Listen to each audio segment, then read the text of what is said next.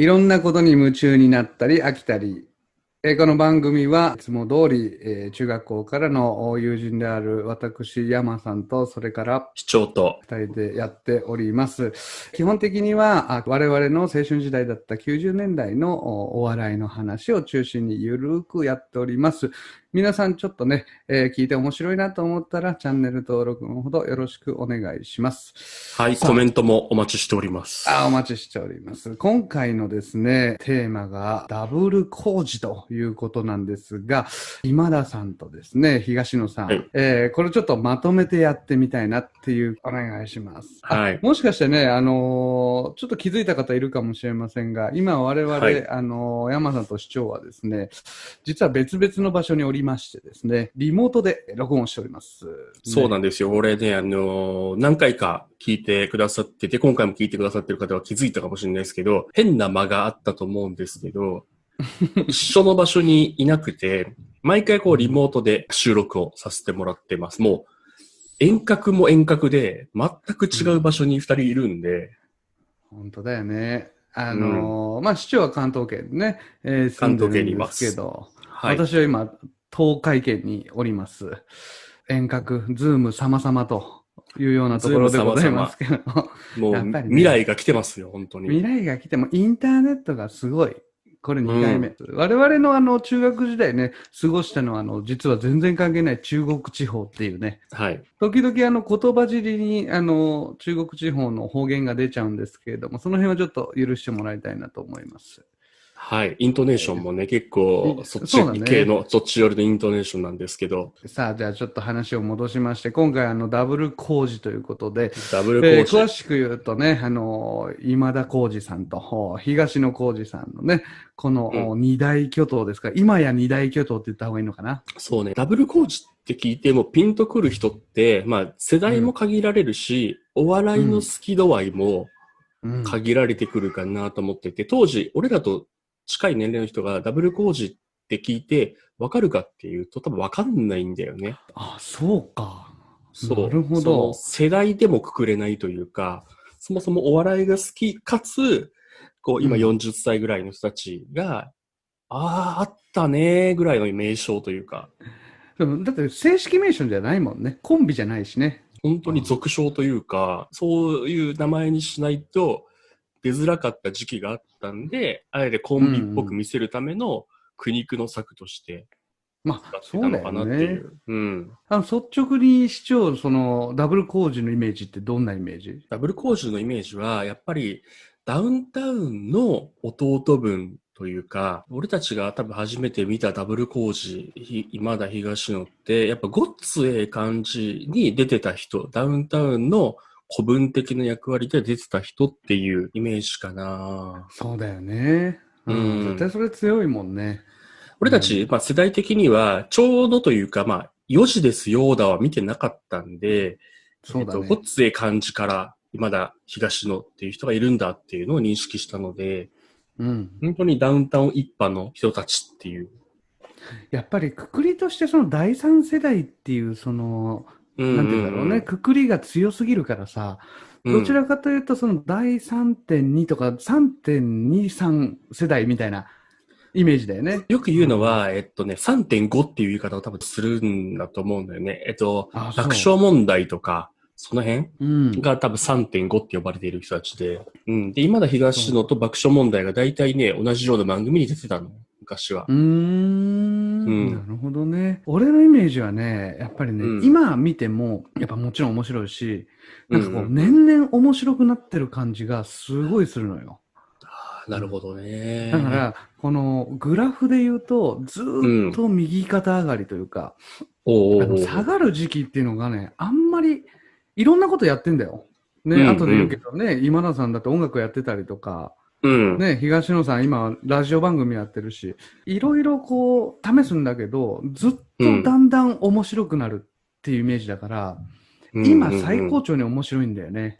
確かに、うそういう人たちって結構珍しいかもしれないね。要は、波があって当たり前の世界で、ん、割と順調にずっと面白くなってる人たちって本当限られてて、うんそれがよりね、歴史が長ければ長いほどレアなので、そうだよね。いないよ、うん本当に。いないね。うんしかも、こう、ど真ん中にいながらだから、いや、ほんとそうなのよ。ちょっとまあ、二人のことずっと話してもあれなんで、ちょっと前半後半で分けて話してみようか。そうですね。最初はじゃあ、うんどうしようかな。今田さんの話をさせてもらおうかなと。今田さんと東野さんってどっちが年上なんだろ年も芸歴も今田さんじゃないかな、多分。う今田さんのやっぱ兄貴だよね。なんか兄貴ってイメージあるもんね、東野さんよりうんうん。出身は何なんだ ?NSC だよね。130R とそうそうそうそ同うそう、期とかだね。最初、香港さんとコンビ組んでたもんね。ダブルホそうそう、ルモンズだよね、ダブル、ダブルホルモンズ。で、そっからコンビ別れして、板尾さんと香港さんが組んだんだよね。俺らリアルタイムじゃないけど、なんかそういう話もあんまもう今聞かないよね。聞かないね。まあまあ、香港さんを見る機会がやっぱ少なくなっちゃったってのもあるし、まあ、い板尾さんもね、俳優さんだし、そうだね。ね、そう考えると本当に今田さんってエリート中のエリートというか、そうだね。そう思うとうん確かに。で、今田さんがこう売れ始めたのって、やっぱりさっき市長が言ったみたいに、俺らこう中国地方の人間としては、やっぱりゴッツだよね。ゴッツだね。うん。ゴッツで本当になん外さないキャラクターというか、MC 回しもできるし、うんコントのキャラクターとしてもちゃんとスキルがあるというか、そうなんだよね。だから、うん。オールマイティなんでね。オールマイティ、オール。マイティ。MC もできるし、一人でできるっていうのもでかいし、うん。まあ本当コントもやらせたら、もう本当天下一品だよね。だから、それこそ、なんかこう、ダウンタウンのコントで名作と呼ばれている中、いっぱいあるけど、例えば、キャシー塚本っていうネタで言うと、やっぱあの、今田さんの料理番組の MC っていうキャラクターがちゃんと成立してるからこそ、キャシー塚本の無茶苦茶さが生きてるし、そうだよね。縁の下の力持ちとして、すごいスキル及びポテンシャルが高い人って感じかな。あれだから浜ちゃんじゃダメだよね。うん。だからミスター・ベイターなんかもそうじゃない、あ、そうね。あとなんか兄貴のネタもあったよね。あった、あった、あもっとった。ってやつ。あの辺もそうだよね。だから浜ちゃんがコントでボケに回れるのは今田さんのおかげなんだよね。ある種。あそうだね、確かに。あとはね、今田耕司、歴史の生き証人説を唱えてて、ほう。要はさ、M1 の MC じゃん。そうなんですよ。だから、本当に、毎年 M1 の優勝者を、その間近で見てる人っていう意味でもそうだし、大概、すっごい大きい特番の裏回しとして、例えば27時間テレビうのん。さんまさんが MC のコーナーの大釜騒ぎとか、うん。で、必ずさんまさんの近いところにいて、その、すべてを見ながら出たり、引っ込んだりっていうのを続けてるし、まあ、工場委員会もその流れでそうだと思うんだけど、常にこう、お笑いの最前線で、ちゃんとした役割を持ちつつ、こう、歴史の生き証人として存在できてるっていうのは、すっごいことだなと思って。で、い今田さんのこの次の人もいないし、今田さん以降に。うんうんそうね。それ言うと、やっぱりオールスター感謝祭。うん、だわ、確かに、うんそうだわ。やっぱり、あそこを、しんすけさんの次できるのは、うんやっぱり今田さんでね。うん、多分、東野さんじゃないんだよ、ここは。そう。で、うんしんすけさんから今田さんに変わったオールスター感謝祭って、視聴率が上がってるのよ。あ、そ下がるかなと思ったら実は上がってて。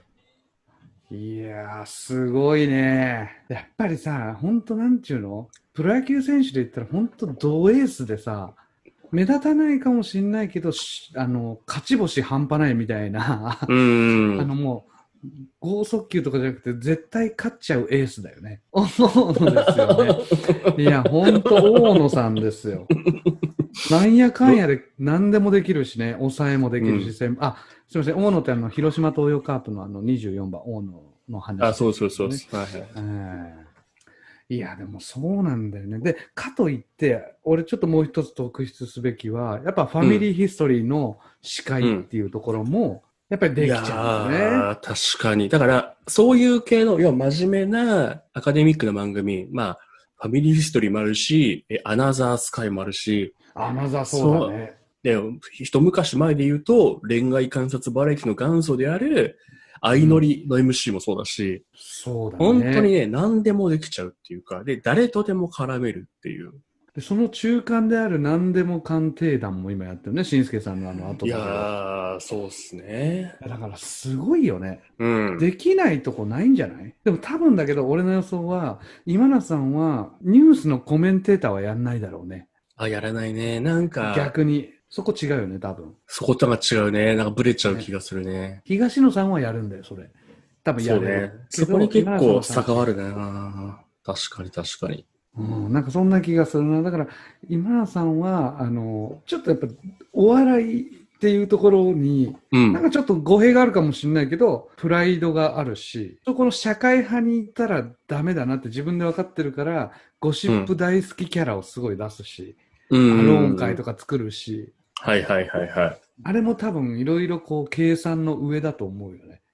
確かに。今ちゃんの実話とかでさ、うん。あの、八方師匠とかのあのゲスな話すげえ好きだったりさ、多分ああいうとこはこう、ブランディングしてんだろうね。だからもしかしたら、まあこれは憶測だけど、東野さんは家庭があって子供もいるけど、今田さんは独身なわけじゃん。なるほど。なんかそこで、ある種捨ててきたものと、うん、こう、取捨選択の中で、それよりも大事なもの、家族を持つことよりも大事なものを優先してきた人との差がちょっとあるのかもしれない。あのー今ね、YouTube とかでさ、ペッパーくんと話したりさ、ああ、今チャンネル。なんかああいう、そうそう、家庭の感じを皮肉ってやってたりさ、うんうんうん多分そういう意図もあるんだろうね。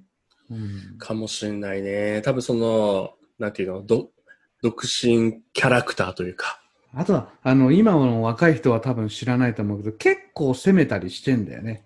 あの、あー確かに若い頃、うん90年代の話すると、まあ、まず俺たち頭に浮かぶのは、テイトーアとのコラボレーションの工事はい1200。ありましたありね。ましたナウロマンティックですよ。今田はナウロマンティックね。うんあれちょっとね、見てほしいよね。見てほしい。音楽系で言うと、あの、東野さんとチュンチュンワールドとかね、みんなの歌で歌ってたりするし、はい。うんあとやっぱ渋谷系裏リンゴだよね。渋谷系裏リンゴやってたね。ねえ生放送です。帯の生放送。あ、だからその、なんていうの、4時ですよだとか、ああいう感じの東京版を狙ったんだよね。うーん。まあ、あん伝説の番組だけどね。あんまり続かなかったね。続かなかったし、多分ね、相当視聴率悪かったと思うんだよね。そうだよね。あのーうん確かあの時って、市長覚えてるかな？ゴールドラッシュとかって覚えてるかな？オーディション番組なんだけど、あった。あのあの、あれでしょ？千秋が出てきたやつ。そうそうそうそうそう そう、です、そうです。うん。そう、千秋がオーディション勝ち抜いていくっていう、うん。あの辺の流れだと思う。あの時間帯だったと思うんだよね。確かはいはいはいはい。うん夕方夕方のうんそう。で難、しい。うん、やっぱりネーミングも悪かったよね、この渋谷系っていう。全然渋谷系と対局にいる今田さんが、わけもわからず精一杯やったって感じが。ねね唯一俺、あれが失敗なんじゃねえかなと思ってるけど。そう。いや、思い出したのが、渋谷系裏リンゴのショ、多分シャープ1、第1回だと思うんだけど、オンエア上は出てないんだけど、ダウンタウンがいるんだよね。え？そうなんダウンタウンがドッキリ仕掛けるっつって、今田さんの体に低周波治療器を貼ったまま生放送させて、生放送中にそれをオンオフして、ビリビリってなるのを楽しむっていうのがあって、それは、ね、ごっつええ感じの方で流したのかなへえ、あ、だから楽器じゃないんだ。ガキじゃない。ごっつええ感じで、なるほど。あとね、ちょっと話は飛んじゃうんだけど、さっき山さんが、えーいろんな活動してる中の冒頭に挙げた、えー、うんコージ1200っていう、まあ、テイトーワさんうんと今田さんの、まあ、ユニットというか、まあ、今田さんのアーティスト名なんだけど、水曜日のダウンタウンっていう番組、まあ、もちろんみんな知ってると思うんですけど、オープニング曲って、ラップのはいはいは曲でしょ、あれ。はいはい。いつもあの、小籔さんが、ええ曲やなーって乗ってくるやつな。そうそうそうそうそうそう。昔。うん。あれは、豆腐ビーツっていうアーティストの水星っていう曲なのよ。ほ豆腐ビーツの水星っていう曲で、う。その曲自体で、それもサンプリングで作られてる曲なのね。はいはいはい。で、そのサンプリング元が、実は、コージ1200の Blow Your Mind っていう曲をサンプリングして作られてる。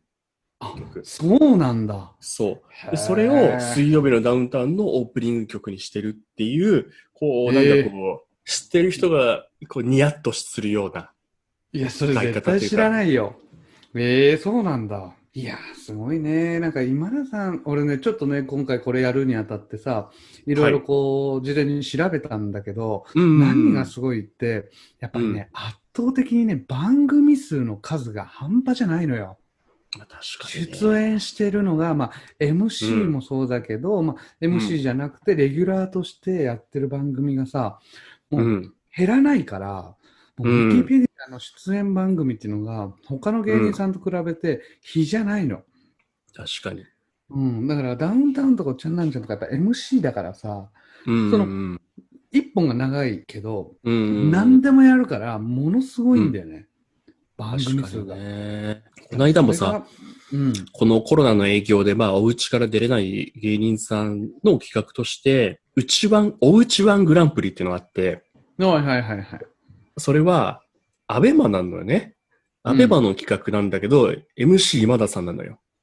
で今田さん、アベマの MC もやるんだと思って。これ戦そうだよね慄、戦慄だったというか。いや、そうだよね。でも本当に、それで言うと、ネット番組とかもさ、一緒に東野さんとカリグラムもやってみたりさ、やってみたりね。ね。で、今、今チャンネルもやってるでしょ ?YouTube。やってるし。うん。結構ね、やっぱ今チャンネルを見ると、今田さんの俺たちが好きな部分が存分に見れるというか、うん。いや、そうなんだよね。うん。うん。フリートークも見れるし、相方かペッパーくんのコントも見れるし、うん、なんかその、今田さんってやっぱ、すごいな、フリーにしても面白いなっていうのをう、ん。存分に味わえるよね。俺今、東野さんのツイッターをフォローしてるんだけど、はいはい、はい。ちょうどこれに合わせてか、今日のね、うん。インスタでうん。昔の写真が出てきたって。ほう。今田さんと東野さんの昔の飲み会での写真が出てきたの。ああ、見ました、見ました。はいはいはい。あれ見て、なんかすげえタイムリーと思って。今田さんで言いたいのがあれがあるわ、俺。東京に出てきた時にさ、やっぱりその関西芸人として、ヒデちゃんとの確執？そんなんあったっけ？全然知らないよ。うんそうなかったっけ？あの。ね、まあ、もともとダウンタウン自体が、あの、うん。ね、AB ブラザーズがあうんんま好きじゃなかった、当初。やっぱり東京で透かしてってトレンディーで全然思んないのに、うんうん。自分たちがそれよりも下っていう扱いを受けてたことに対してさ、うん。すごくこう、よく思ってなかった。で、はいはいはい。今田さんは、その、まあもちろんダウンタウン派のね、一番の特攻隊長じゃん。そうですね。で、確かに同じ番組やってるんだよね、ヒデちゃんと今田さ。うんーん。あ、なんだっけか、なんだろうね。深夜番組、殿様のフェロモンだ。あ、トノフェロ。うんそうだ。で、ナイナイとかも多分出てたはずなんだよ。そうね。うん。で、あの時の、あの、今田さんとヒデちゃん多分バッチバチなんだよね。まあ、お互い若いしね。そうそうそうそう。まあ今はね、もう全然だろうけど、うん。うん当時はもう絶対負けねえみたいな感じで、うん。ね今ってないじゃん、そういうの。関西の芸人さんと東京の芸人さん、どちらかというと当時よりかはこう、仲がいいというか、むしろなんか、なんていうのかな。一緒に、こう、ゴールを目指して、うん。チームプレイみたいな。そうだね。でも、当時はね、本当西と東でバンバンやり合ってた頃だもんね。確かにね。要は、関西の方が、なんていうのかな。うんちょっとさっきも言った通り、下に見られてるっていう、うん。テレビ界においては。いや、それあったよね。うんで、だからその余裕しゃくしゃくな関東の人がどんどん食われていくっていうのをこう的当たりにしてたかもね。どんどん壊れてったよね。どんどん食われてだって、わかりやすいよね。だって当時、うんそのゴッツやってた時って、同じ時間帯で限定でやってたじゃん。もちろん元気が出るテレビがもう本当メインというか、当時は。うん。それでゴッツとザッピングしながら見てて、うん。でも、昔は多分ゴッツ始まった頃と俺、限定で中心に見てたけど、うん、もう中盤からゴッツ中心にうん、限テレを間に挟むみたいなイメージになって、うんうん。限テレが終わっちゃったもんね。そうだね。引導を渡した形になったかな。まあ、それで言うと、ちょっとこの回だと違うのかもしれない。いつかまたゆっくり話したいんだけど、うん。ダウンタウンが大阪から出てきて、えーうんガキの使いが始まった当初、はいはいはい。ガキの使いって関東ローカルだったね、最初。うんうんうんうん。全国ネットじゃなくて。なんだけど、いわゆる日テレの番組対抗みたいな特番あるでしょ？よく。うんうんうんうん。それに、関東ローカルとしては結構珍しいんだけど、ガキの使いチームっていうのがあったの。おうで、えっと、ダウンタウンの二人が、まあ、一チームとして、番組代表として出てるっていう。俺、そでれ見たかもしんない。あ、そうそうそう。あの、うんクイズ、世界は商売商売はいのはい特番としはいて、いろんな番組の代表者が出るってやつで、圧倒的に、その時まだ全然無名の、関東ローカルしかやってないガキの使いのダウンタウンがその場を制覇して、誰よりも面白く、誰よりも勢いがあって、MC すら誰もダウンタウンを止められない状況みたいな回で、あの時さ、いつみさんとかいたよね。あ、そうそう、いつみさんが MC で、商売商売で。で、リーダーまあがいて、リーダーがいて、で、クイズ番組だから、もちろん回答席みたいなのがあるんだけど、回答席とかに座ったりするわけじゃなくて、回答する台、要は机だよね。机の上に浜ちゃんが登って、見た、それ。うんこ座りして、うん。他の演者に喧嘩を売るっていうのを見て、売ってたね。あれ、誰に言ってたんだっけか。なんか超大物だよね。あそうそう、超も超もの。え山城慎吾とかなんか加山雄三とかそれ系だよね。そうそうそう多そう。あれ見たときに、時代が変わるうん関西の芸人さんが、分。メインストリームになっていく瞬間というか、多分あれがきっかけだった気がするな。まあもちろんね、その前にはさんまさんとかもいるっちゃいるんだけど、うんうんう。うんん。でもだって、タモさん、笑っていいとも出た時に、タモさんに浜ちゃんががっつりこう、攻めていく様子。うん。あれは、これぞ関西を見せつけたよね。いやー、それはでも見たわ。面白かったよね。うん面白かった。だからそういうのもあって、今田さんも、多分その、まあ、一派の一人ですから、気概というか、はあったんじゃないかな、こう。そうやね。今後でも、今さ、最初に言ったけど、今田さんも右肩上がりで、どういう活躍をしていくんだろうね。今田さん自身。どうだろうね。でももうさ、まあ、それこそうん M1 の司会まで行っちゃうと、まあ、これ以上上が正直ないというか、うんこれをもうずっと続けていただきたい反面、うん。うん。やっぱりこう、工場委員会とかでの今ちゃんも、あ、誰か大物のちょっと下で動くような、ね。そうそうそうそうそうそう、バーミヤンズじゃないけど、そういう、うん。ちゃんとピエロにもなれる人そうだね。で、そうなん、そこなんだよね。ピエロになってる時がでも一番嬉しそうだよ。あ、確かにね。うん、なんかうん MC も面白いし、やってんだけど、なんかやりすぎ工事とか、なんかうんうんそれこそ本能寺とか見ても、やっぱり暴走してる時とか、なんかバカになってる、ピエロになってる時っていうのが、うんほんと幸せそうな顔してるもん。いや、なんかちょっと話しすぎちゃったね。これ全然時間収まらないね。どうしますか？またじゃあ、区切って、次に行って、東野さん行き。ましょう。東野さん中止の話、次回行きましょうよ。OK、わかりました。じゃあちょっと、まあ今回はここまでということで、一回では締めますかね。締めましょはい。う。では、ちょっとまた次回も東野さんのお話、楽しみにしていただければと思います。今回ここまでです。それでは皆さん、さようなら。